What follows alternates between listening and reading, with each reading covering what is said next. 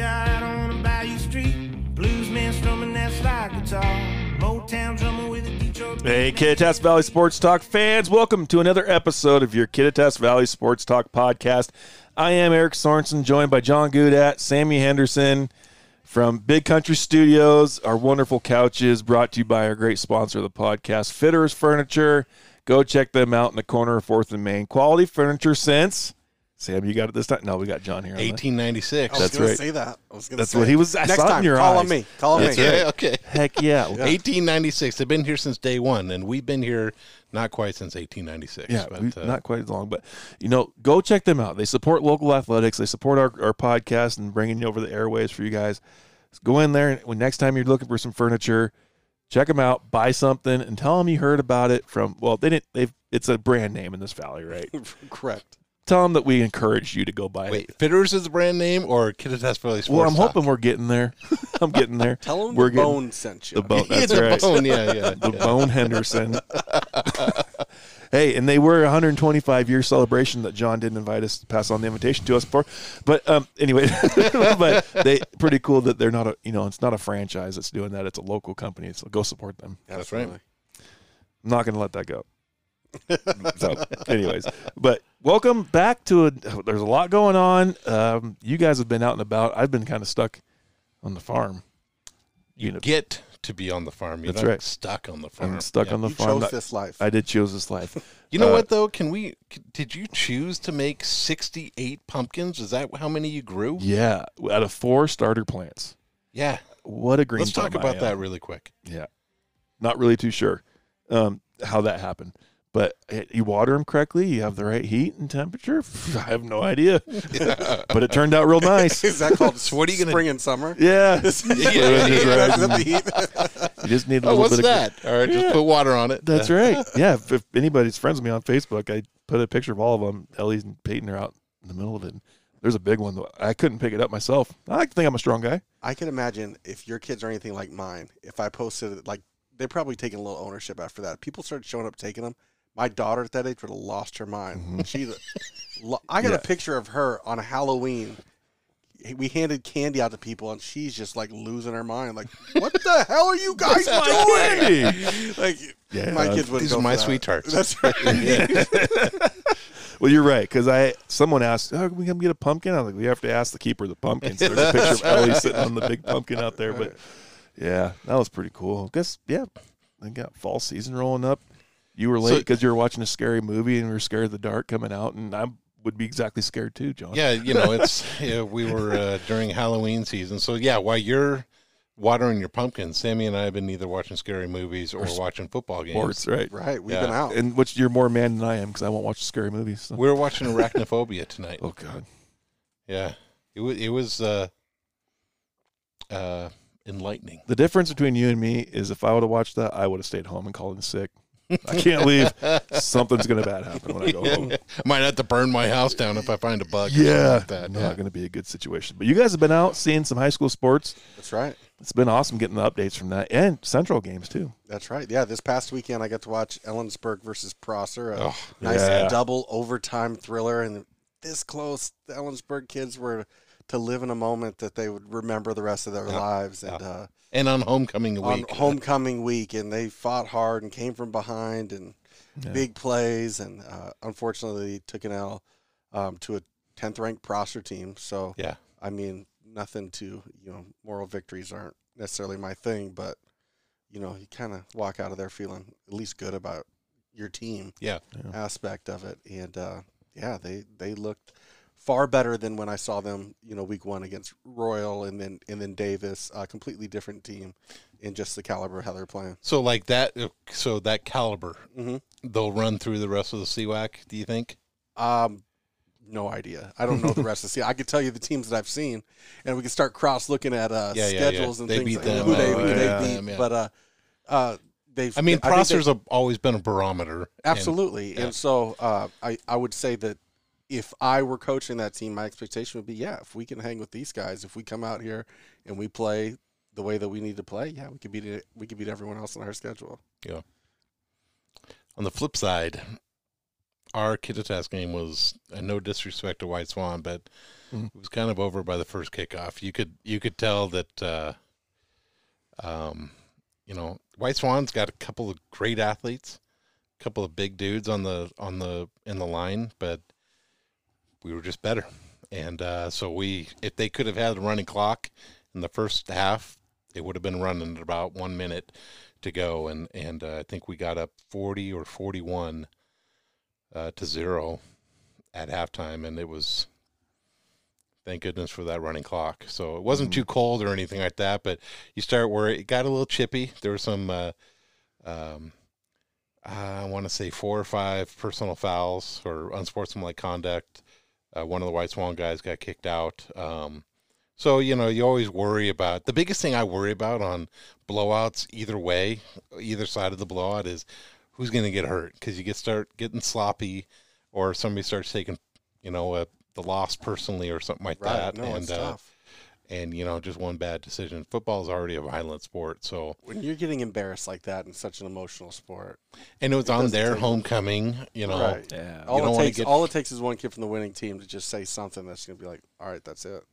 Mhm. I've taken enough of. I've taken enough of this." Well, yeah, and there was a kid, and it, there was dead ball. People were getting kid. Both teams were slow to line up um, at the line of scrimmage. We're just kind of it was. At that point. You're just waiting for the game to be over with, right?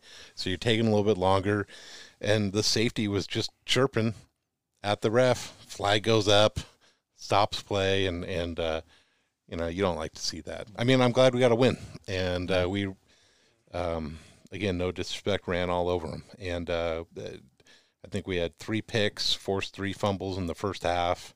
Um, not much was going on in the second half, but again, we scored twice. And so, uh, and from what I can tell, Kittitas has a uh, Thursday matchup, Mhm. Thursday night game against Highland, and it's probably going to be pretty similar. Mm.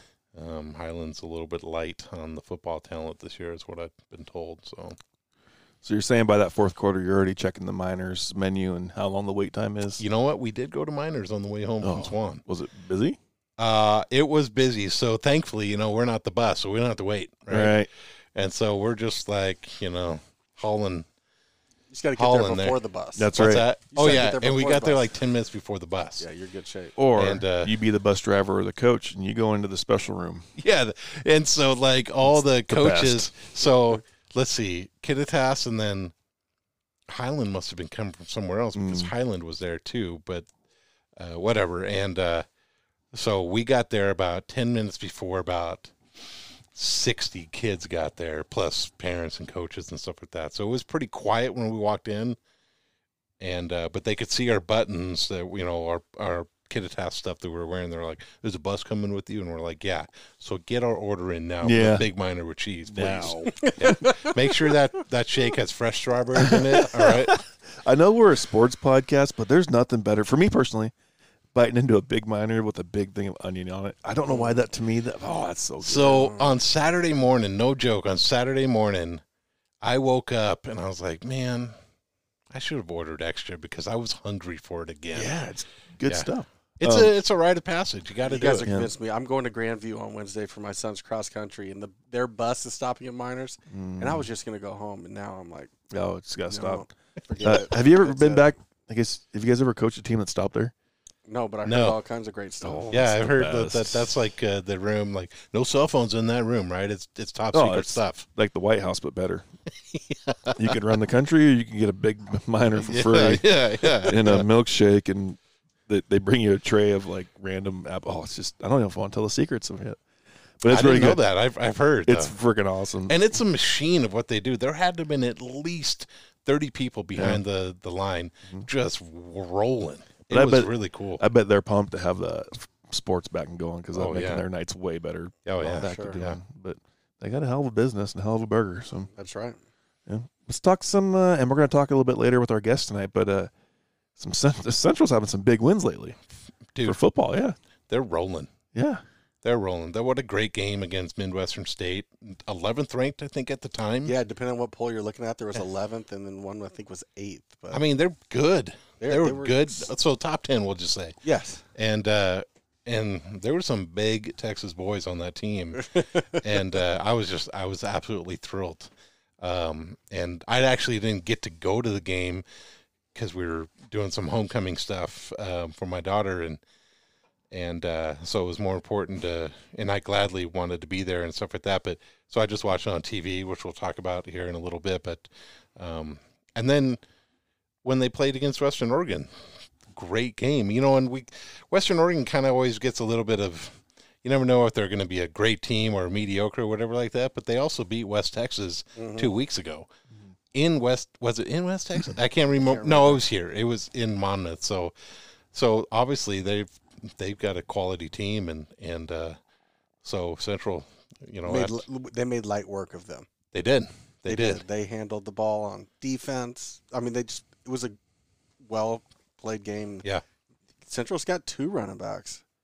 That Yeah. Flanagan kid can Yeah. really roll. You know, Yeah. you started seeing a little bit at that Midwestern game. He was getting body was not getting the ball quite as much. Yeah.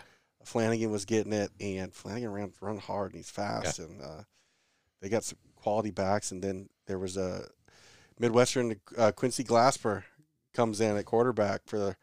Uh, I think he got some play in Simon, but this was his first start and uh, changes the dynamics of that offense Right.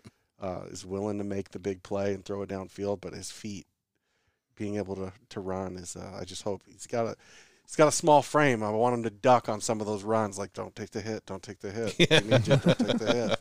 Uh, but Coach Johnson has that defense playing at a real high level. Six turnovers. Yeah. I mean there was a point in the second half that Midwest Midwestern State mid. Did I say it right? Yeah. Yep. I always want to say Mid-State Co-op. We'll have to get them on. Yeah. We'll have to get 'em on. That's right. Uh, where I was like, it's just going to be another turnover. It's just Yeah. going to be another turnover. They're just going to turn the ball over and throw it to 44. Yeah. Hamilton's going to run with it. And it was, uh, they're playing really, really well. Right Yeah. At one point, they had more completions to Old Hamilton That's right. than than they did to the guys in the white jerseys. So, um, yeah, and in a weird scheduling quirk, we play Western Oregon again. This time up here, Right. um, and I, I just hope we just take it to them. So we got a buy this week, or we? Ooh, no! If you want to call it a buy, you can. Okay. No, I think he's right. No, you are right. You and are then we right. play yeah. Western Oregon here next weekend. Yeah, that's right. My 17. my mistake. Yeah, Yeah. yeah. This memory doesn't work very often. Obviously, Tonight. mine doesn't either. This is working tonight for some reason. Yeah. Because I remember that back to back, but that's a good trip to get down there because that's usually a trip to Western Oregon's kind of like a. Because like, are we going to be surprised by something here? Uh, Yeah, it's usually, that's a, sometimes it, it's a, been a tough trip. Yeah. Um, you know, the only couple times I know that we walked away real big wins is, you know, when we were undefeated and, Yeah. you know, got a top seed Mhm. and, or when Mike Riley was there. Yeah. Other than that, you know, that first half can be a grind, but because there's no hotels in Monmouth. There's not. Every time I went to Monmouth, we didn't stay there. It pisses me off. Yeah, to stay in Salem. Yeah, Mhm. which is what thirty minutes or so. Roughly, yeah. Yeah. Yeah. Still, The thing about I don't like Western, them anyway. So it- the thing about Western Just Oregon, another I don't know what their baseball field is like. You could probably tell It's us a okay. little bit more, but like that football field, the second it gets some moisture on it, oh, it is a mud bowl. And there Yeah. are times where it's rained and it's just been. Yeah, But you know, when you're out there on the sidelines, it's different. When you're in the stands and you see that game, you're like, oh, this is just sloppy. You're watching on TV. But when you're on the sideline, man, it's like growing up when it's like that first rain hits and you get your buddies together and you're sliding around. Like those kids bad. love it. Yeah. Like defensively, offense probably hates it, but those defensive guys, man, they'll get dirty in Yeah. anything. And uh, it's it's fun to watch, and those games are always memorable. But this one's memorable because we just beat the pants off them. yeah, right. which is always nice to those guys. Yeah. You've got you've got a sour taste because uh, uh, Western uh, Oregon baseball has held the hammer over Central for a long time, uh, especially in your day. I don't want to talk about it. Oh man, that's a good slam there. It was a great know you what? slam. No, I wasn't- It's not a I'm slam not- if it's a fact. I'm not slamming them like I mean they were in the NCAA tournament. They hosted. They Yeah, we weren't know, very good.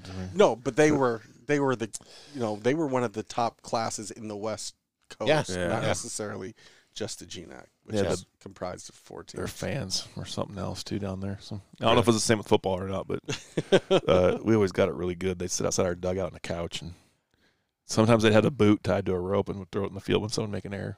You booted the ball. Well, I we actually, got s- I actually ahead. snuck a knife in the dugout because I was going to wait for him to throw it on there, and I was going to No. go cut the rope. It was a pocket knife. It wasn't anything like a shank, but it was it was legit. It wasn't illegal. Somebody whittled away at Walla Walla State Pen or something like It that. wasn't my On the bus ride to Monmouth. it wasn't my spoon from the hotel breakfast. It wasn't in Monmouth.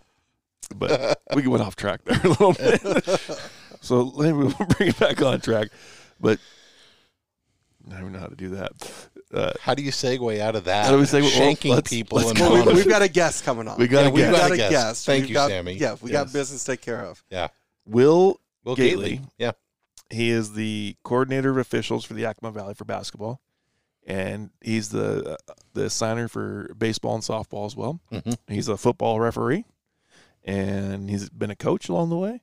And he's if you're watching the the Wildcats on SWX, which is hosting all their home games, and hopefully we'll see a lot more in that because I just moved to a house that had the antenna, so I get SWX now. So I'm pretty pumped Yeah. about it. Um, he's the play by or the color commentator for that for the Wildcat game. So Kind of a jack of all trades. that's right. Does it Pick all. his brain. It was a good guest, good find. Yeah. We uh, we struck gold there. So we will take a quick break from Fitterer's Furniture and be back with our guest, Will Gaethle. Your new sofa doesn't need to look like everybody else's new sofa. Let the professionals at Fitterers Furniture in Ellensburg help you design your own Bassett custom upholstered furniture. Your sofa, your way. Exactly what you had in mind. Take the short drive to visit Fitterers and find the furniture you've been looking for, along with great service and free delivery. Why wait? Fitterers Furniture, quality furniture since 1896. Fitterers.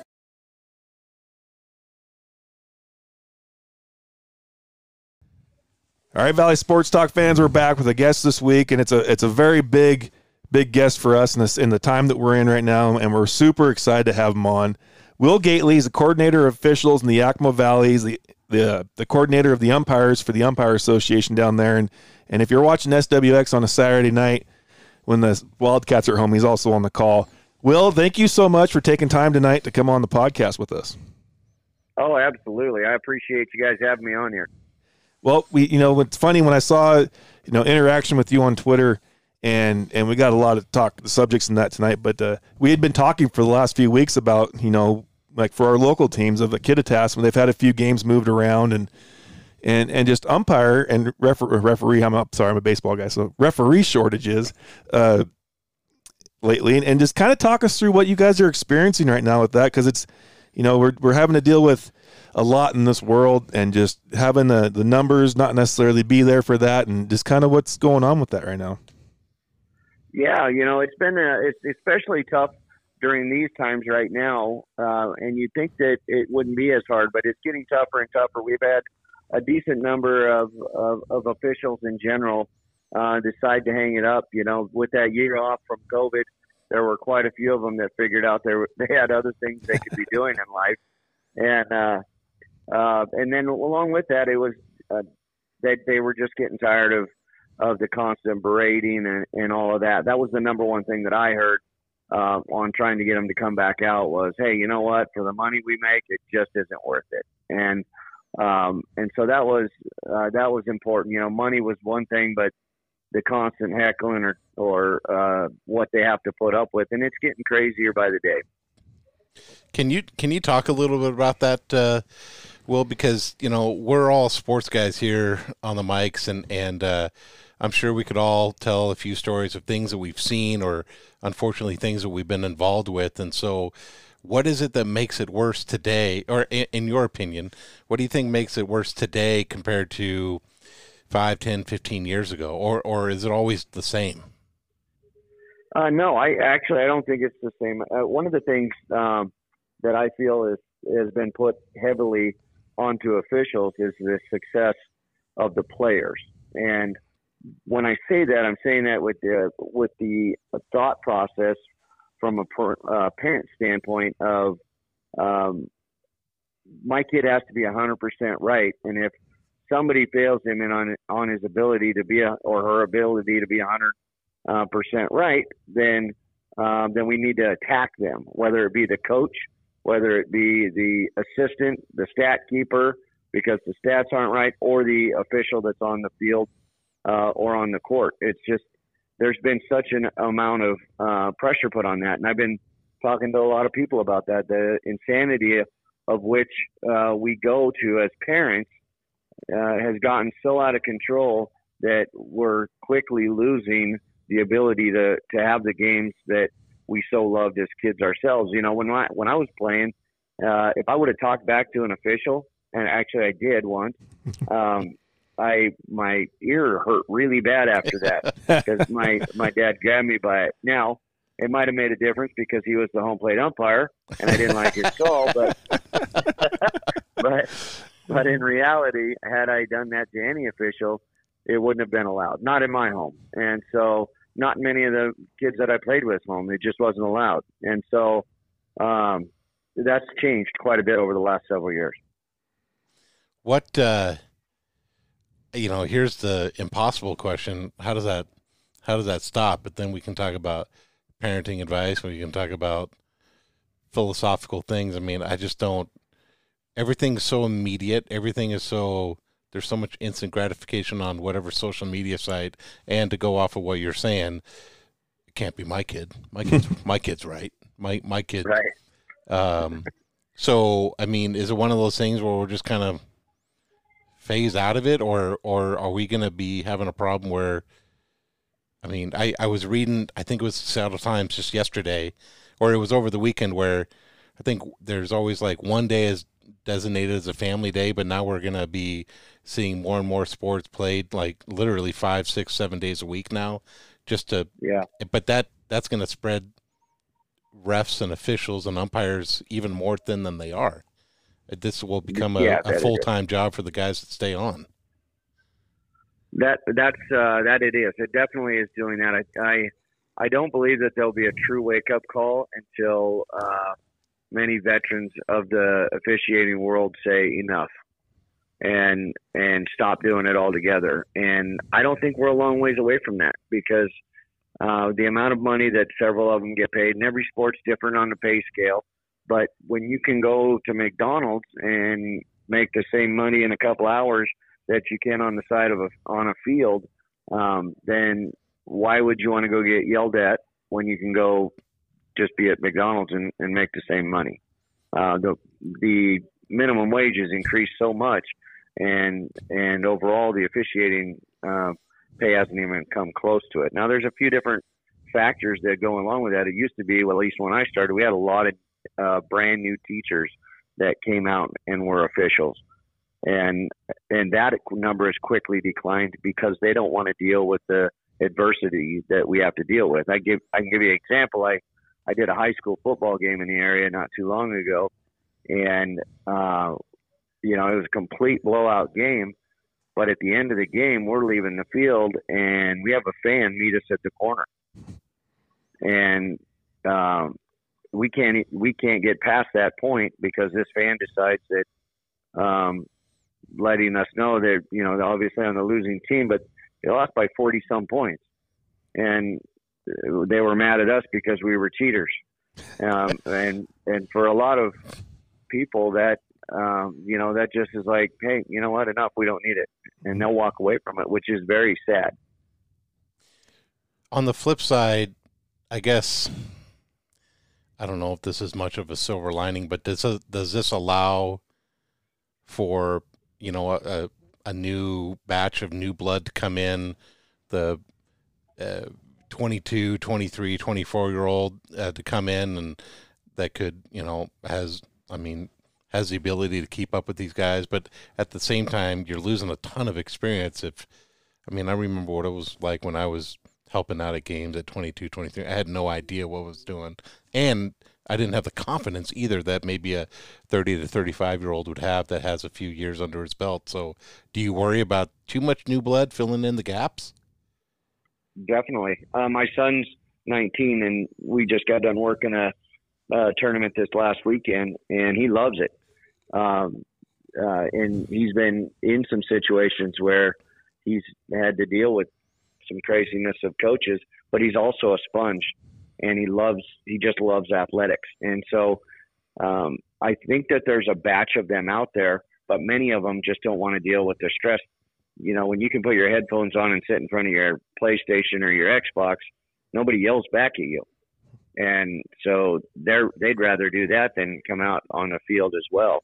And so at least for when I'm training, I'm very protective of of our young uh, young officials and and I think there's more and more, especially a college student. My goodness, if I would have realized I could have made money as an official when I was in college, I'd have been all over that because you can do pretty darn good as a college uh, student and make some side money. You're getting paid every 48 to 72 hours now, at least for school ball. And uh, you know, my, like my boy, he went and made 500 bucks this weekend. So it's not a bad it's not a bad gig. He worked a, a slug of games, but it's it's not a bad gig all overall. Um, but the reality is is that um, I think there's a balance that comes in, and tournament directors have stepped up, um, and we've I I uh, was tournament director uh, slash umpire in, char- in, charge on a softball tournament, and uh, ended up relieving or being a part of relieving two uh, 10U coaches and a 10U parent because they just went berserk. And so we have to be stronger and willing to eliminate parents. And I think that starts in the school. Um, getting, you know, you're at basketball games, we've seen the people stand up and scream and go crazy because it's an intense game. Everybody's passionate about it, which is good, but we're not teaching the full aspect of it.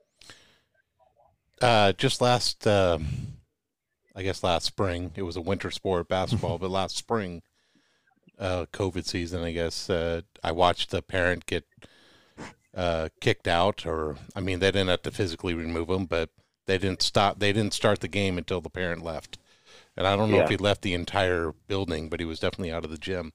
And uh, is, is that something that's always been when you're when you're training when when new officials are being trained?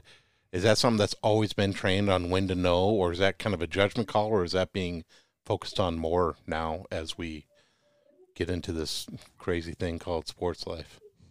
it's definitely focused on more now. We don't train that because primarily um, we don't want our, especially our young officials, to to really hear what's going on. I tell people all the time, officiating's worked wonders on my marriage. I learned how to not really hear what's being yelled at me, and I just shake my head yes. You know, I'm phenomenal at it now. We're, we're going to need mean, to it- edit that out. Okay. oh, that's awesome. but uh, uh, but no, I uh, uh, you know we don't want them to hear that stuff. But there is a point at you know which people will let, let a gym go quiet and then say something, um, or you know at a baseball game, especially baseball games, they they can get a little crazy. Um, but you know, reality is, we don't we don't teach them to hear that. Now, if it gets so crazy that something has to be done, then we really uh, for school stuff, we want we go to game side administration.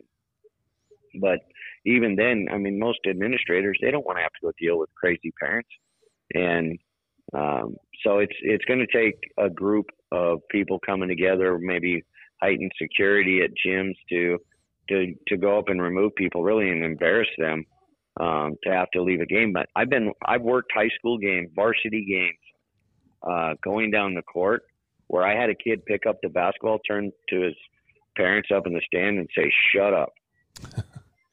Wow. That's and I, you know, I'm like, oh, that's a travel. Got to call that. But at the same time, I'm like, I get the ball from the kid, and I'm like, hey, I'm sorry you had to do that, man. And and you know, it was just embarrassing for him, and and then you know, hopefully, it was embarrassing for the parents, and they didn't do it again. Is there a sport that is uh, the easiest, and is there a sport that's the the worst in terms of uh, rabid fans, or maybe as an official, the ones that you hear the most?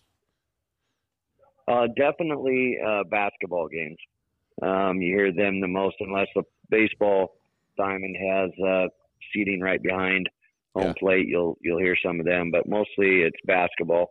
Volleyball's got it going. I don't know what they do, but those uh, those people don't say anything. I don't know if you've been to a high school Oh yeah, uh, volleyball match, and it's amazing at how quiet and how non talking about calls they are. I I was amazed the one I went to. Well, I'm totally I with you. trying to figure out, hey, how do I put this into play in a, on a baseball game or Right, in a basketball game. Well, and that's so that's part of you know when growing up and we had to umpire just for fundraisers, right? And we'd be at the little Yeah. league tournaments and you'd have mom and dad two feet away from me because the backstop's right there. And that's I won't I don't umpire anymore because that was such a it wasn't fun. It was not a pretty enjoyable experience of people just chirping at you the whole time and and you know you talk about what's got to happen. You know it's I mean it's kind of a point of emphasis of us and our season starts is hey you know stay on us. And I, it's a parent letter. We send it out to the parents like hey the guy's not trying to screw us like that's Right. he's here for the Right. same. We're we're fortunate we have him, especially in the times we are now. But you know, we got to take it and run with things and do things and eliminate the excuses of what is what we perceive is going on and what actually is going on.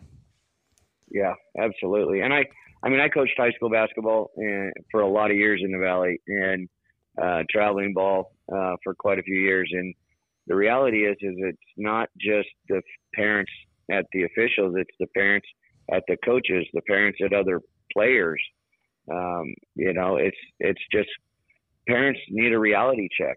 And um, you know, when I was coaching, I'd turn around and tell my parents enough you know, because the reality for me, there's some of the best employees that I've ever had have been former athletes because they know how to get in the trenches and work. They know what discipline looks like and they know what it, overcoming adversity looks like.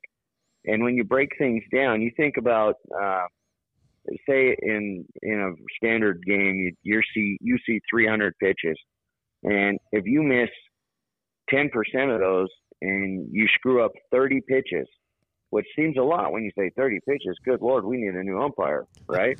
but but when you're asking them to be at 10% fail fail rate or better, and then you're saying, hey, it's okay if you bat 275 and we Right. get through this game.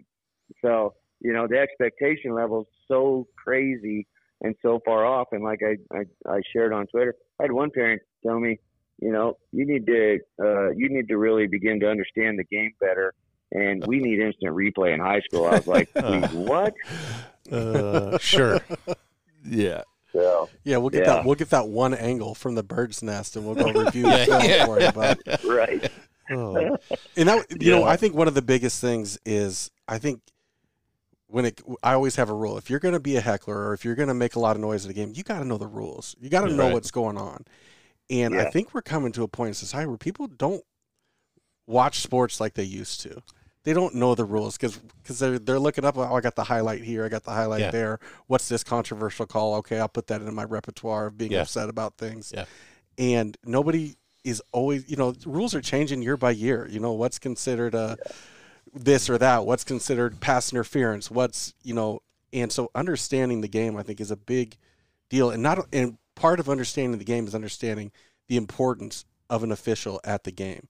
That they play just as big a role as everyone else, and that the game can't go on without it. I'm at the school every week, and these kids are trying to play football without a referee, and it's mayhem. you know, there's got to be some control, and so having a respect for what's actually happening out there and what you know, uh, what's going on, I think is is huge for uh, for officiating going forward. Would be helpful if you had a lot of educated people like, hey, referee, actually, you could have a Yeah. conversation with somebody about it instead of.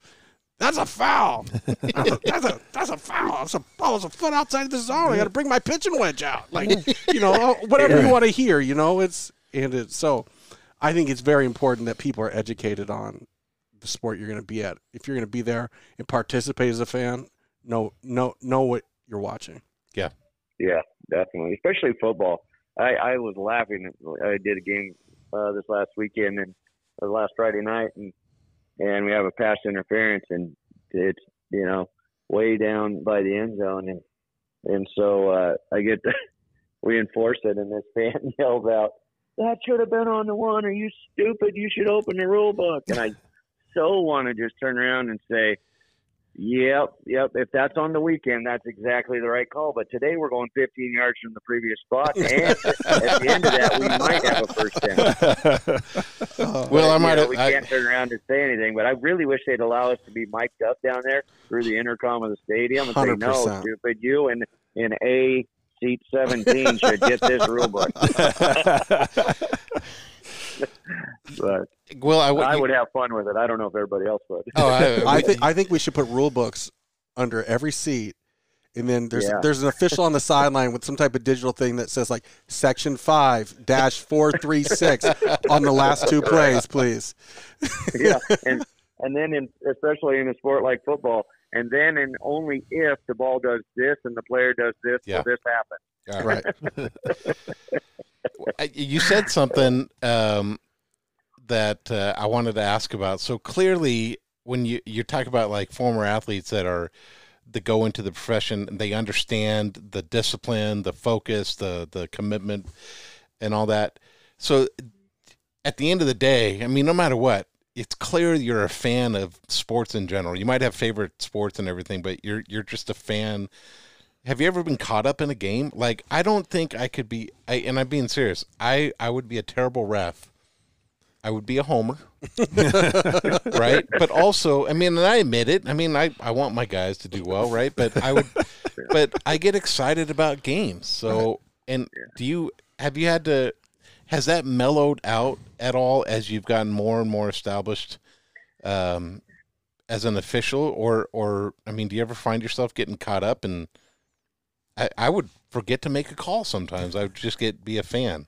Maybe I'm overthinking Oh. it for myself, but what about for you?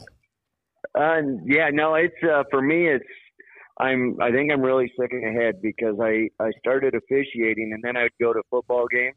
I'd be at the Hawks game and I'd be going, "Wow, I can't believe that official just made that call. He's out of position here." And my wife's like, "Are you even watching the game?" And I'm like, "Oh, yeah, yeah, yeah." You know, so for me, it's hard for me to be a fan now because I'm either coaching or officiating, and so um, it's eh, I see it from so many different angles, and that's uh, I actually started officiating because I didn't like what I saw when I was sitting in the stands. I saw a person on the on the uh, basketball court, and I and I looked at my wife and I said, I don't like the job they're doing. And she said, okay. And I said, I'm going to find out who runs the the officials, and I'm going to go out and be an official. And that's how I actually got started in it. And at the time, I wasn't coaching high school sports, but it was a great way for me to learn what defenses, when people called timeout, how the players were ru- running off screens and doing all this. And before you know it, I'm I'm uh, I'm you know coaching basketball, and next step is high school uh, basketball. So I get an opportunity to see it from so many angles. I just don't. I never get caught up in a game. I I, I love the the thrill of it because for me, I remember being that kid out on that field or out on that court, and those are some of the greatest times of my life because at at that point in time, you said this earlier about how it's gotten so out of control, but at that point in time, there was still balance in life, and so I I learned to love the sport um, and and everything that came with it, rather than it becoming a job.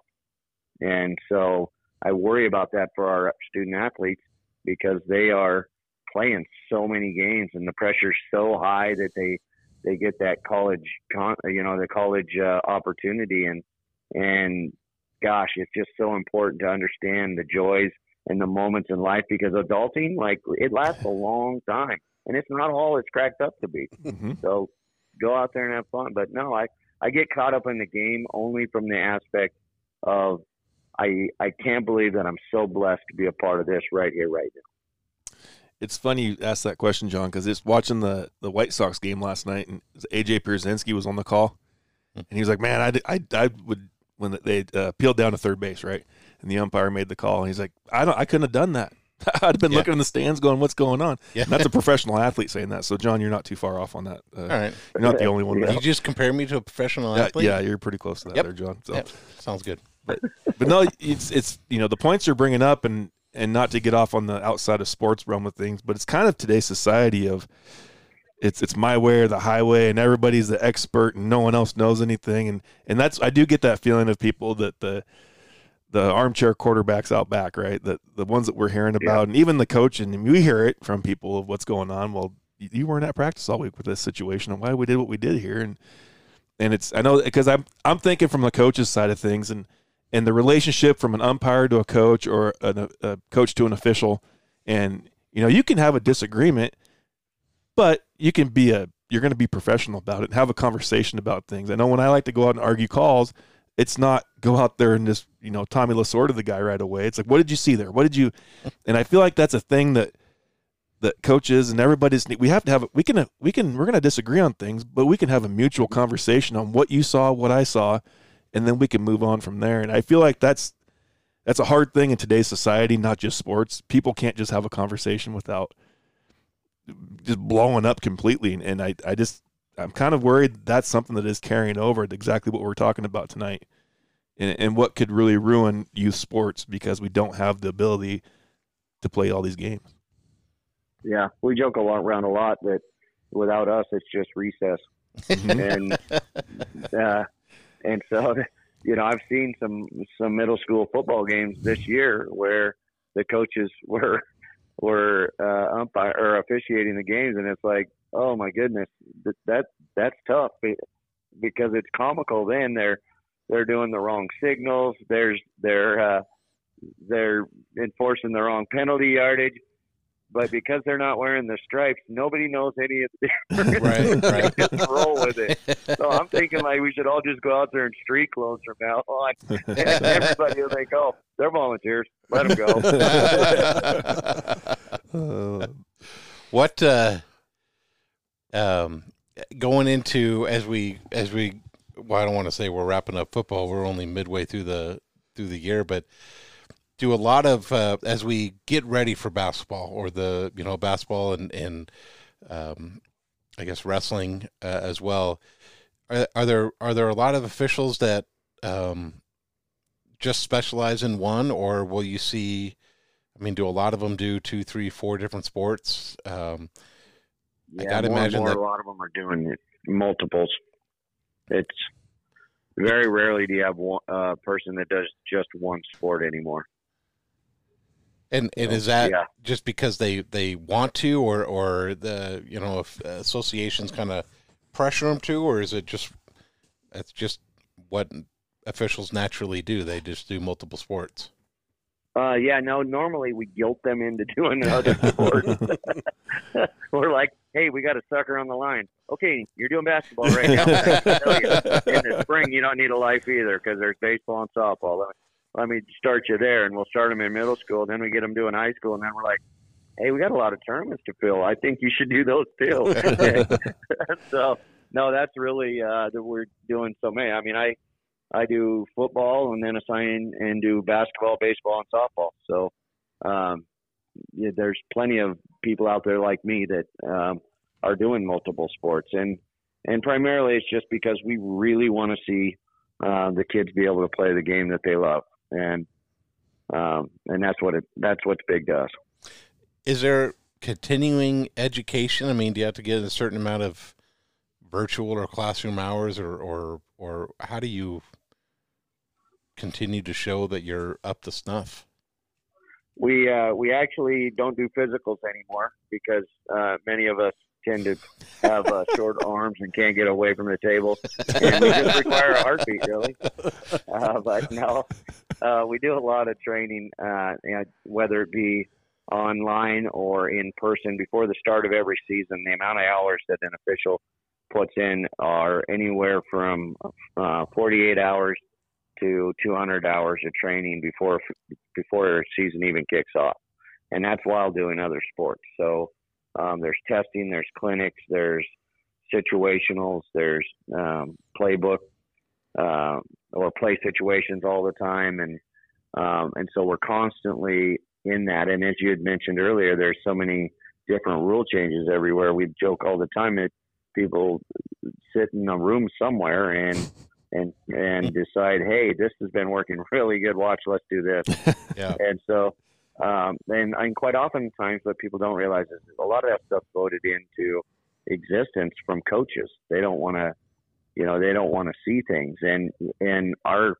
our duties have expanded from not only from the playing field, but now, hey, if you're wearing this brace bracelet wrong, now we got to send you off, or your knee pads are too high, we got to send you off, or whatever you're wearing earrings or a necklace or whatever. You know, all of that stuff comes into play now that we're also the fashion police. And so I don't know how you uh, deal with that. It's uh, you know for a lot of us, we've built such a relationship with the coaches that we uh, um, that we don't have to really enforce it all the time. But there are situations where you know the the manufacturer. You see the pros wearing their, uh, especially in football, their pads above their knees. So all the manufacturers start making uh, clothes that go along with that, Mhm. and so Yeah.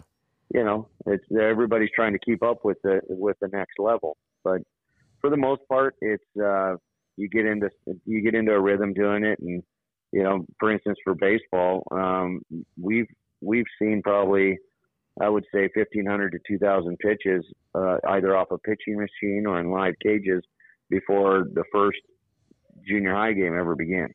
So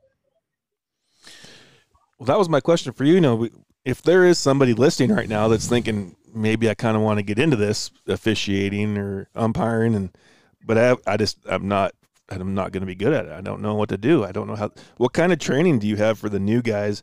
That maybe you're speaking to that guy that might be listening to right now, thinking "Eh, I kind of want to, but I don't have the confidence in myself to do it. What is it that they have to go through that will help them become successful as a referee or an umpire? I- think one way to look at it is take the noise of the fans out of it, take the noise of the coaches out of it, I, and even the players out of it, and and see the value and the ability to have a hobby that doesn't actually cost you money. You get paid to do it, and and uh, you get to come out and be a part of a game that you've loved for however long in your in your young life, and and realize there's a lot of other skills that get that you get to learn, and that's leadership. Um, is the first and foremost. The, the second is uh, learning how to network and uh, and have camaraderie with the people around you and, and the disciplines that go along with it. Um, create a lot bigger thing for you as you're going through college, for instance, and you're looking to make that extra money. Uh, the commitment to it is is there, but the financial uh, side of it is also a piece that uh, more and more the, we're starting to see the the fees for the officials uh, to rise. And so that's a good thing and hopefully we can keep that up. But uh, mo- first and foremost we're going to train you. And there's uh, many of us that are out here doing it right now that are very protective of of our young officials. And and because we we know how depleted we are and we know how amazing this can be for future generations so the training is second uh, second to none really about anywhere you go in the state and um, and one thing that we realized a few years ago was um, it wasn't only the fact that we were uh, throwing them out there before they were ready, but it was the fact that they they were really sponges for training, and we weren't really doing a good enough job of that. And so we've really revamped a lot of that to to give them the confidence um, to be out there because it you know it takes more than just the uniform. You got to begin to have that confidence, your shoulders back, and be ready to do it. I got I got uh, one of the questions I wasn't sure if I was going to ask or not, but I've already committed to the question. So here you go. Um, Great. we're going in. You know, we're in postseason baseball right now, and it, it, you hear it throughout. You know, I I've heard it more and more over the last couple of years of you know computer computer umpires or you know electronic umpires or whatever. Um, I think part of baseball is the the human element. What what are your what are your thoughts uh, on this? What scares me, like this real push to to make baseball more electronic in terms of the play by play or the decisioning on the field. I think the more robotic we make any sport, the less the the interest level is going to drop. I wholeheartedly agree with you. I think the human element has to be a part of it. I mean, it's- baseball survived how many years with that human element, Right. and and to feel like we have to, to me, that's big business putting a putting a you know a statement on on a game, and I I I believe that that's important that we understand that we we need that human element in life. Everybody needs it because that's all a part of the game. I, That's why it's called a game and not a job.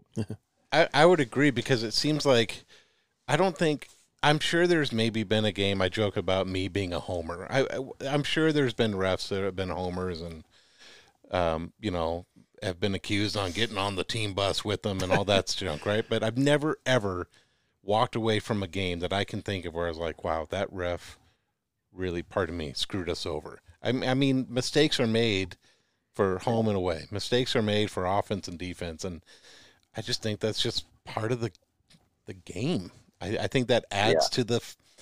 I don't want to say it. I mean, it's never fun when your team loses, but that's the uh, the what what's going to happen element. How is he going to see that? He or she going to see that, or did that barely missed the strike zone, or did that what was the foot on the line for the three three pointer? You know, I just I don't know. That's just what makes the game that much more exciting to me. What do you What do you think? Yeah, I I think specifically in baseball that if you got an automated strike zone, the game's gonna become real predictable Yes, for everybody. yes, it's boring. You know, it, yeah, like pitchers know, hitters are gonna know what's a ball. What's like part of that element of like taking a pitch. You know, it's like, oh shoot, yeah, I'm not quite sure. I'm really hoping he calls a ball here. You know, you're gonna, it's gonna be a little bit less, and you're gonna, you know, I. I'm sure Greg Maddux would have been one of those dudes that hit his spot every time. You know how many wins that guy would have if there was an Yeah. automated Yeah. system? I'm gonna throw it right here every single Yeah. time. Yeah. yeah, Right, and you're not, you're not gonna touch it yeah, you know and so but you got you know one day you got this guy and then it the next game it rotates and i've got this hey that's not the way it was called last time well adjust yeah. you know that's part of the game is That's hey, part of we, life. we got to adjust i don't know how many times i was coaching where i tell my hitters hey it's a low zone today okay so now you got to adjust and if it was every time that it was, you know, you go to the batting cage. I used to get mad at the batting cage when it went up. Like, hey, what the hell? Why is this not coming down the middle? Last one was sweet, and this time it's going somewhere else. Like, uh, you know, it's just it's it's part of that game that you learn, like seeing a pitch, hitting a pitch, laying off a pitch, learning the strike zone. Like, that's what makes it cool. Yeah, yeah, absolutely. That's funny you say that uh, because I, I uh, t- tonight the game uh, I was doing behind the plate was my daughter's game, and I, I called a pitch inside and and uh, you know ball on the black and and I call it a strike and she shakes her head. You know, like you suck. let's, let's, let's keep our emotions in check. that's enough And out of you, just man. looked at me and smiled. Yeah, I'll kick out your mom. I don't even. I'm not even playing right now. but you know, I, both my boys, I, I, uh, I've officiated or umpired uh, them in in some sport or another, and and uh, I'm probably harder on them than anybody uh, because of the expectations or the the drive I want for them, and uh, yeah, I don't care if that ball's the other batter's back batter's box. You know, you wanted a 32 inch bat, so swing it, right? So, no, if he's calling it, bad, it's but- a strike. Okay. yeah, yeah. No, it, it, it's not that bad, but it. Uh, well, I'm not that hard on them. I, I try not to be. Anyway, now somebody's going to record my game and send that to me. But uh, but uh, you're right. You know, they they they learn to adjust, and it's fun still at the at the at least at the younger levels where they're saying adjust, adjust, and to to get to the big leagues and then have it be so robotic, which it's extremely boring. That's why they're talking about going to having betting machines on the back of uh, the seat, so Yeah, people can start betting on the pitches and Yeah. all of that stuff. Yeah. Well, that's, I'm thinking of the the guys growing up and through youth baseball and then going through high school and then college. And I'm not going to name the guy on here. We'll talk about it after we get off the air. But this one particular umpire from the Yakima Valley, he always called that low and away strike, and I never swung at it. And it, even to my college days, and when I didn't swing at it one day, I was like, "Crap, he's going to call that." And there's a whole other story for that, what happened that day. But but it, it is a human element that I wouldn't have remembered stuff like that if we had this because it, it's the personalities of getting to know people throughout the years. You're right. I mean, the human element is so important in this, and being able to know what umpires got what zone or whatnot today, and you know, it's all it's all relevant. But yeah, I'd, I'd be a real shame if that does happen, in my opinion. Yeah, definitely. I had had a pitch the other night that uh, coach uh, this girl just threw like 15 balls in a row, and I was, you know, zoning in and out and trying to make sure that I was staying focused. And then she had this amazing out of nowhere changeup, and that thing dropped beautifully over the plate. And I said ball before I could think about it. And the coach goes, coach goes, was that outside blue? And I looked right at him and I said, no, that was a really nice pitch. and he just started laughing, you know. because when we when you kick it, you know, there's nobody going to be harder on us uh, than uh, than us. Uh, when we miss a call, we absolutely hate it because we want to be right. Uh, it's not like we go out there and think, "Man, I can't wait to screw this up today." Right, Uh, right, right. we we want to be right, and you know, and then we know that our buddies, especially if we're working with a partner, we know we're going to hear about that bet missed call for a week. So, because that's what we do, right? And but um, but it's uh, there's nobody going to be harder on us. So for for us to be focused only on the wrongs and not the rights uh, of, of players in general or officials or even coaches, you know, I, I do, I'm blessed enough to be able to do college ball and, and, you know, those calls that we make out there could cost, cost a coach a job. Mhm. Right. So we have to be right and, or really close to right. And, um, and so, you know, it's one of the few professions in the world where you start out perfect and get better from there. Um, and but that's starting to creep into the high school level as well, where a lot of coaches' jobs are dependent on win wins and losses. It's no longer considered developmental ball. Yeah. Absolutely. Well, well, Will, we don't want to take too much of your time tonight, and as we wrap this thing up, how, what what we got going this Saturday? What what's your what's going on with the Wildcat football team? You- Yeah, you let's got talk your- about that for a Yeah. little bit. Oh man, I'm telling you, if you are not tuned in to Wildcat football right now, it Coach Fisk has something special going on there. Number 44, Dante Hamilton. Dude, Uh, that guy's a kid- man. oh, Sorry to interrupt you. man. but Jeez. No, no, that's yeah. Gosh, he's a he's a beast. That kid's a beast. How did you get But- involved with uh with that uh, SWX? I mean, how did how did that part of your career start and continue? I mean, what a what a gig. Yeah, that's. Uh, it, I've been so blessed to be able to be a part of that. I uh, was actually uh, doing some NFHS broadcasting, um, uh, the NFHS network for high school sports, and uh, uh, was doing some radio broadcasting. And uh, then they told me, "Hey, you know what? Will that that face is way too pretty to be on radio. You got to be on."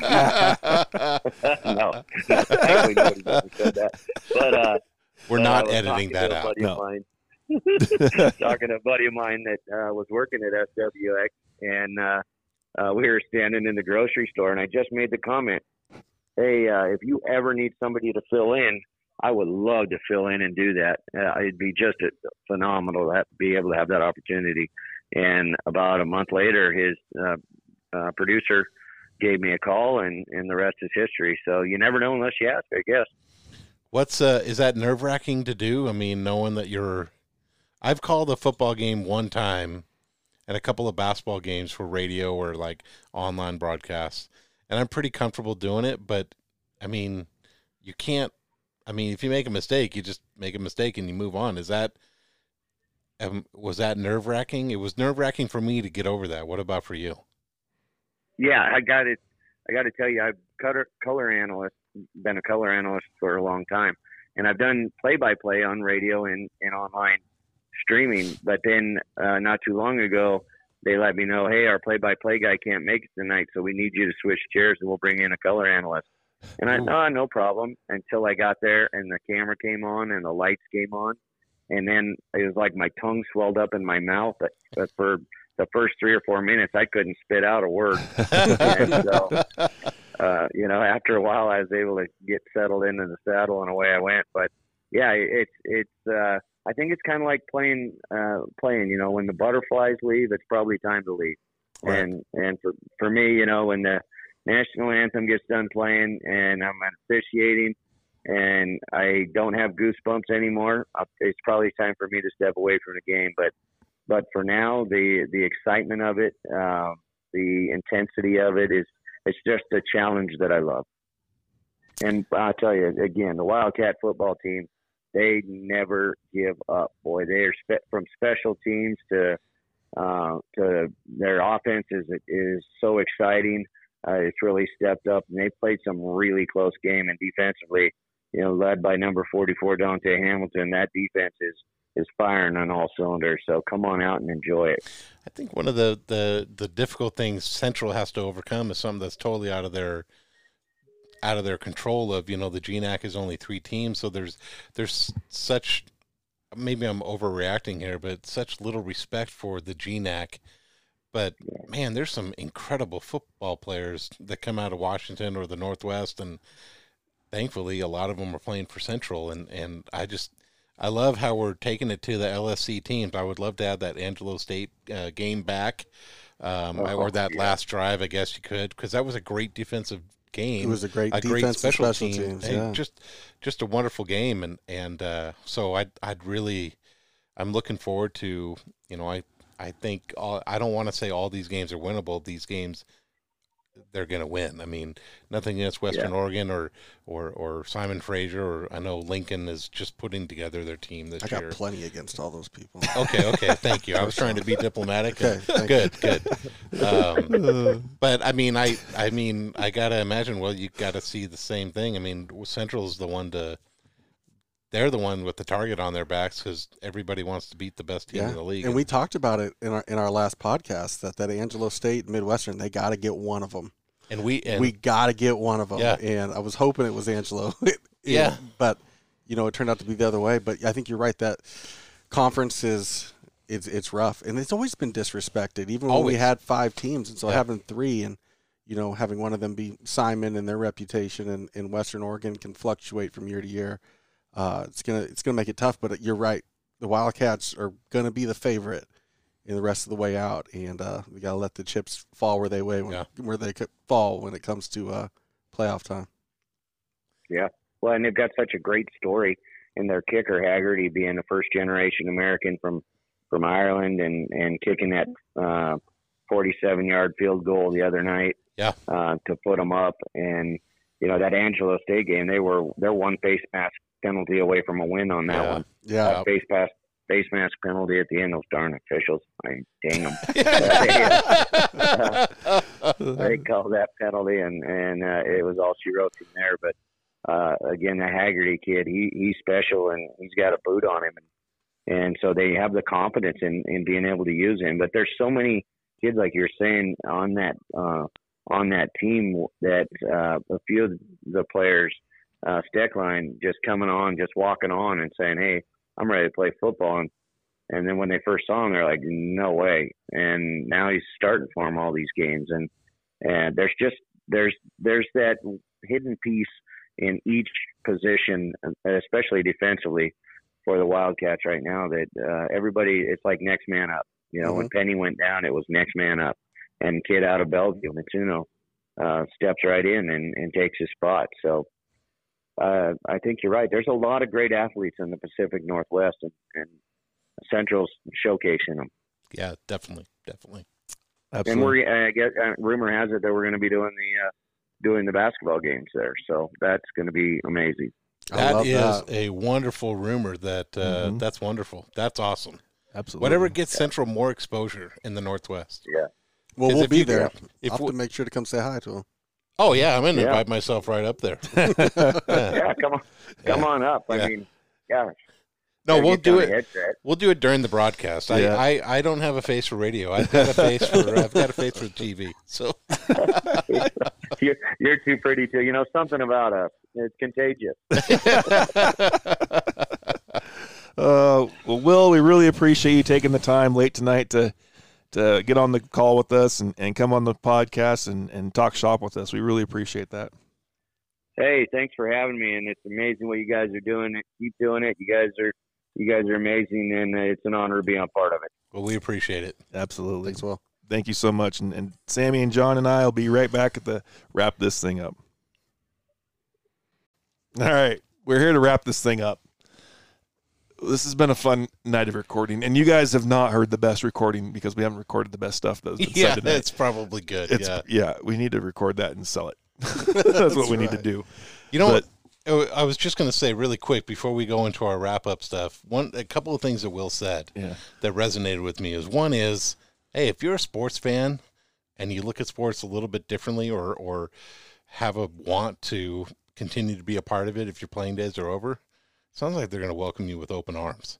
If you want to learn, if you want to be a part of the game, just in a different uh, in a different role, find them on Twitter. I mean, or or walk up to an official during a game or after a game. Pardon me. Yeah. maybe congratulate them. Don't talk maybe, trash. maybe in an email on a Tuesday. Yeah. that'd be fine too. it might be the best way to do Yeah, it. yeah. Absolutely. Well, and if you're also the guy sitting here thinking those guys don't know anything, sign up. Yeah. I can promise you that if you do sign up, you do it, you'll have a different respect Yeah. for what Yeah. you see out there. Definitely. Uh, one to see what they go through and to understand what they all have to pay attention to at Yeah. each aspect of the game. And uh, you know, when you're talking football, you've got like four guys and there's 22 players on there.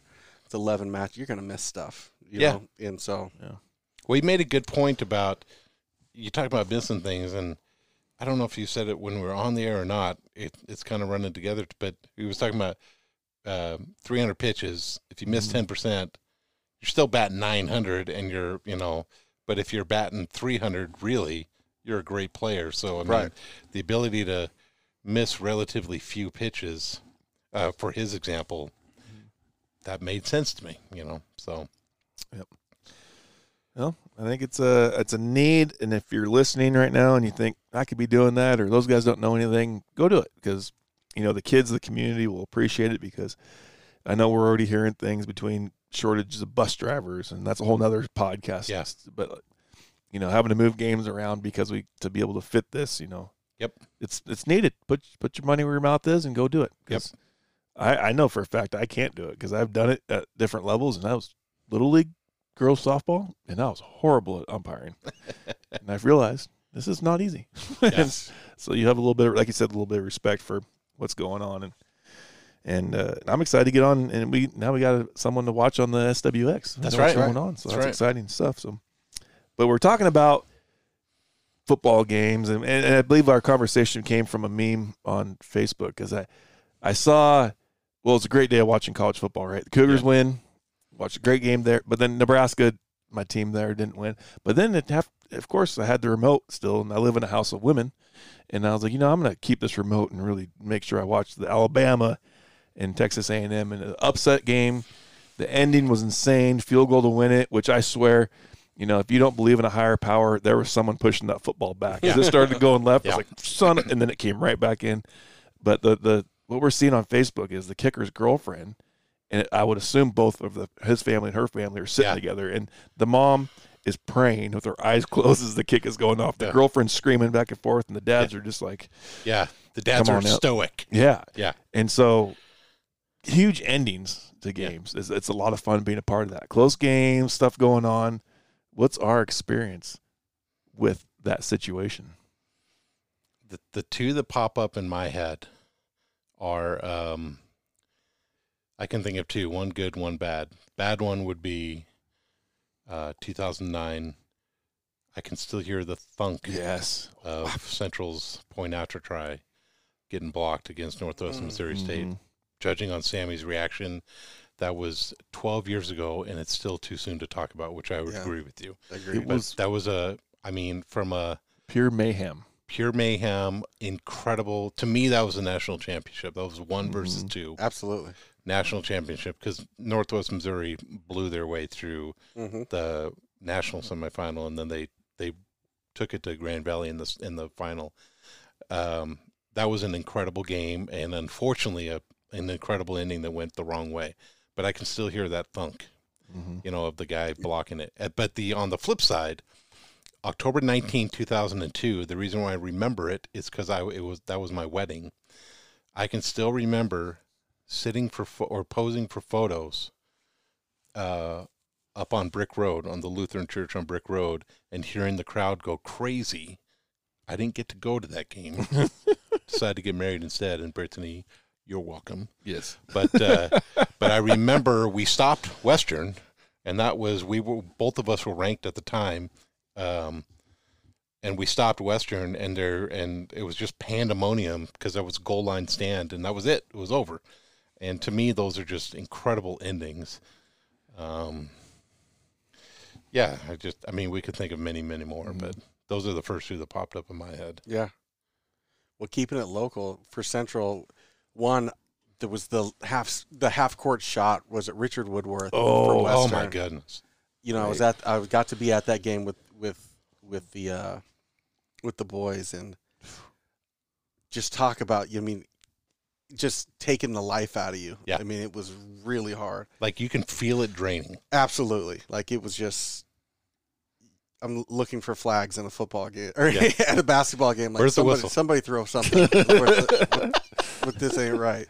Uh, oh, that was pain. But then to turn around, I want to say it was a year or two later. I already know what you're going to say. Williams Dom Williams hits yeah. the three, and the place just goes absolutely bonkers. From Yeah. like way deep too. way deep, Yeah, like way stupid beyond It was one of those shots. He goes, "What the hell are you?" Oh, Oh, yeah, yeah, yeah, yeah. right, right. And that was also the same night that what's his, the guy from, with Macklemore? Yeah, Yes, Wanz came he out. Wanz, yeah. and that was absolutely. I mean, it was just a crazy night, and so, but uh, you two Central Western games that went one way for Central, and then uh, felt so sweet to get that back. Yeah. felt so Yeah. sweet. Man, that's making me second guess my decisions because that Central game where we beat and T Wangs or whatever his name was there, Yeah. that was the coolest night. I think I had a special shirt that said I can't tell you, but it was that was really neat that night. Um, mine, the one game I I don't know why I actually talked about this. It was freshman year of high school football, homecoming night at home, Manson, and it was a good game. It was back and forth. Came down to the last play of the game they had a long ways to go, but they had a guy, last name was Montez, and we talked about Montez all night. It was my sophomore year, sophomore year. And we were a really good team that year. And if you remember the old Kittitas High School uh, Oh, yeah. football field and the big stands about the 50 yard Yeah. line and parents would walk, you always Yeah. felt like you were you were full because the parents would go with you. The crowd Yeah. would walk the sideline. It was great. But you know those moments on TV commercials where the, like the guy drops back and the ball goes up and everything's just slow motion and everybody stops and just look. It was that where you know we were on defense. We had the lead. Just needed to stop to win the game. Homecoming night, and it was exactly like that. We we hit. Boom. He drops back. We as soon as the ball released, we all kind of stopped and just watched it. And I could see the receiver going, thinking, "Oh crap!" And it was just him and our guy. And Nick Nesmith out of nowhere jumps up and bats the ball down, and it was pandemonium. In my mind, in my I remember sprinting back to our sideline. Our crowd was going nuts. We're going ape. Reality, it probably wasn't that big, but to It me, was it big was. at the time. yeah, it was big, but And you're right. Nick Nesmith was a fast guy. it was it was one of those things. If he didn't bat it down, Montez would have caught it and been to the house because he was a fast guy too. So uh, that one, I, and I feel bad not staying local, and I kind of feel like a jerk now because Sammy's gonna glare at me for this one. But in person, not this because the Central game was pretty good, but. The first Apple Cup I ever went to, and I can't remember the year. It was Leach's first year. It was his only Apple Cup win, and I got to go with Kelly probably the, Gow. probably the last Apple Cup win. It was, Yeah, yeah, it probably was. yeah, because last year we couldn't win it because of the COVID. So You lost that battle too. Yep. Um, But I remember it came back. It was back and forth, and being there, we were probably thirty rows up from the right in front. Everything happened. The overtime happened right in front of us, where we intercepted the ball. Our D lineman almost took it to the house, and the kid from Prosser was playing for UW that day, and he he got the stop stop the guy Cody close. Bruns was Yes. was Yeah. that? Yeah. yeah. and then kicking the field goal to win it, and everybody storms the field, and I take off storming the field and look back, and my friends are all standing there saying, "Let's get." Let's just storm the The only guys." guy walking back to his seat. Yeah. yeah, you're the, but what a moment, though. I got the keys though. but yeah, that was my moment for being at big sporting Yeah, events. no, that's that's huge. You won't forget that. The only other thing would be Griffey bobblehead night when he came back the Mhm. Mariners and he had a home run that night in extras. That was pretty cool too. So I did rush the field at Safeco when I was a press and we beat in oh the 01 season when we beat was it the White Sox to get to the. ALCS. All the press came down because we knew that final inning was going to be crazy, and I remember sitting in the the photo pit. Was there a drag bunt? What Was there, yeah, Wasn't that one on like a drag bunt or something like that? it went? I just Uh, remember. the second. Uh, yeah, I it the, that the, the actual play is kind of Mark McLemore. I, I can't remember Not the Mac- play. Mark. I want to say like it was a bunt that went beyond the big hurt. Yeah. Who by far Cruz. Was it Cruz? I can't remember what it was. I just remember We'll let you finish just your story. running. Sorry. thinking, "Holy shoot, this is crazy." I don't know if I've told the story, and we're past the statute of limitations, so I can maybe I say it. Is I got my brother press passes with me, which was there might have been some fraudulent stuff going on, but whatever. My brother was not known as Jared, but uh, and he definitely had a different last name. But I was like, if you're gonna go, you got to go with me. And I remember but seriously, needing to be because I knew win or lose, it was going to be pandemonium on the field, and I we, we were in the the photo pit nearest to the um, uh, the visitors dugout, and then as soon as we won, just it was just nuts on the field. Um, I thought we were going to get arrested because my brother like shook Ichiro's hand, slapped Lou Piniella on the back, like gave him a big old bro hug, and I'm thinking, well, we're going to go to jail, but whatever, we got to. Lucky Lou didn't whoop him up right there. I, I can still remember Lou making eye contact with him. I'll never forget it. I'll never forget it. Was he But, uh, thrilled? Carlos Guillen. he Maybe. didn't. He didn't care. He was he was going to the Carlos ALCS. So plenty of awesome ending stories that we could have. I mean, it's just awesome. Yeah, I definitely did not tear up a little bit. I, I have a weird thing where big moments like that, seeing the, I tear up a little bit. I get oh, like emotional. Oh, It gets me. It gets me. Not in the like a. A hundred percent. okay, good. Oh. I'm glad you guys didn't. it gets me right in the real feels. Like, Like, the, just like the like- '95 series with Griffey. Like anytime I hear Macklemore song, yeah, Oh, they- don't and even I, that happens. Like I get the goosebumps. I'm like, I do remember that. Yeah. I do. I can still remember him turning, Oh, and it was. I was like, oh my god. I I was. I can remember where I was watching it. I Yep. was at a friend of mine's dorm at UW in Seattle, obviously, and I remember. You know, we're on a tiny screen. This is before the screen is about as big as a microwave, Yeah. right? right. And I'll just. I can still see it. Yeah. And I'll, I'll never forget that. That Locked saved baseball. arm in arm with my brothers. We're jumping up and down, Yeah. screaming like, Yeah. yeah. That's nuts. And let's remember, he was on first base, so he had to have some wheels. That was a great hit. on a There's ball no- left down the there's left hit. field line. Yeah, Yeah, Edgar's hit was No perfect. other game the rest of the year is that person scoring from first No. first No. base. But like, So, like, when you think about that and the emotion, like you think about the preparation, Mm-hmm. the emotion, just the perfect timing, yeah, it's going to hit you in the heart. It's going to hit you in the Yeah. feels. Yeah. that was pretty cool. Yeah. I do wish. Uh, That's saved baseball in Seattle oh yeah, by far that I- season. Mm-hmm. I do wish I would have been in College Station though on Saturday night because there was probably no beer left on Sunday. well, I saw Johnny Manziel on the sideline. I'm just Was he thinking to really? myself- yeah, I'm just thinking to myself, I'm gonna find him on Twitter again. Here we go. Everybody, look out! Here we go. look out!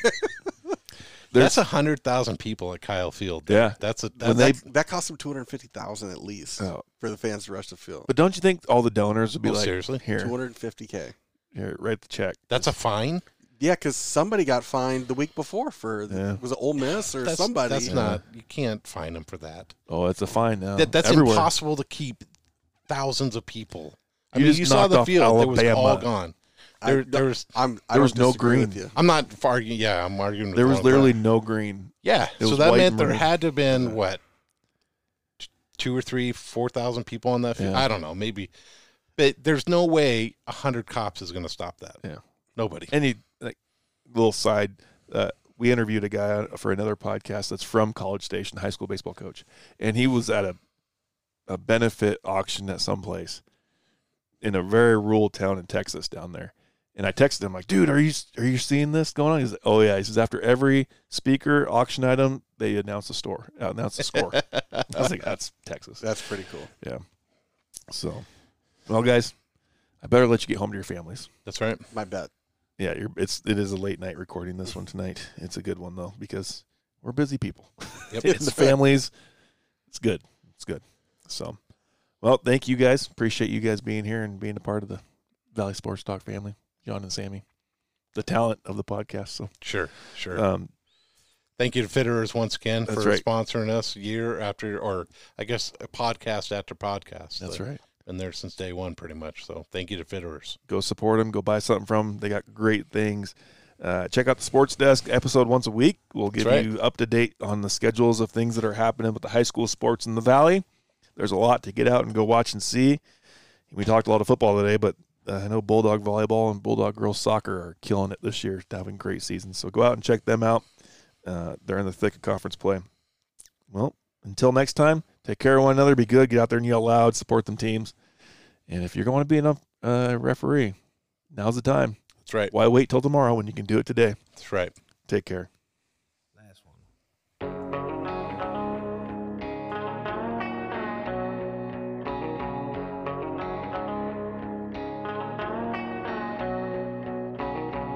The world's so big, this town's so small. If you circle the square, you've seen it all. There's no quick fix for broken heart when everybody knows who you are. The Kittitas Valley Sports Talk podcast is part of the Big Country Media Podcast Network. Please check out all episodes anywhere you can get your podcast.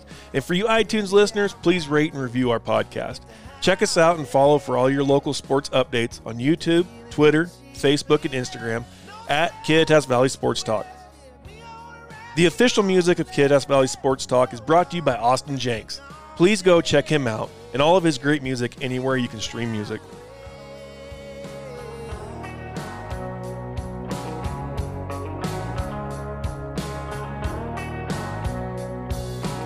I wanna be your rock, wanna be your man.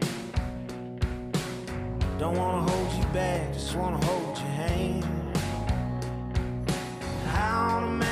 breeze in your hair, by the sea, salt in the air. Gonna love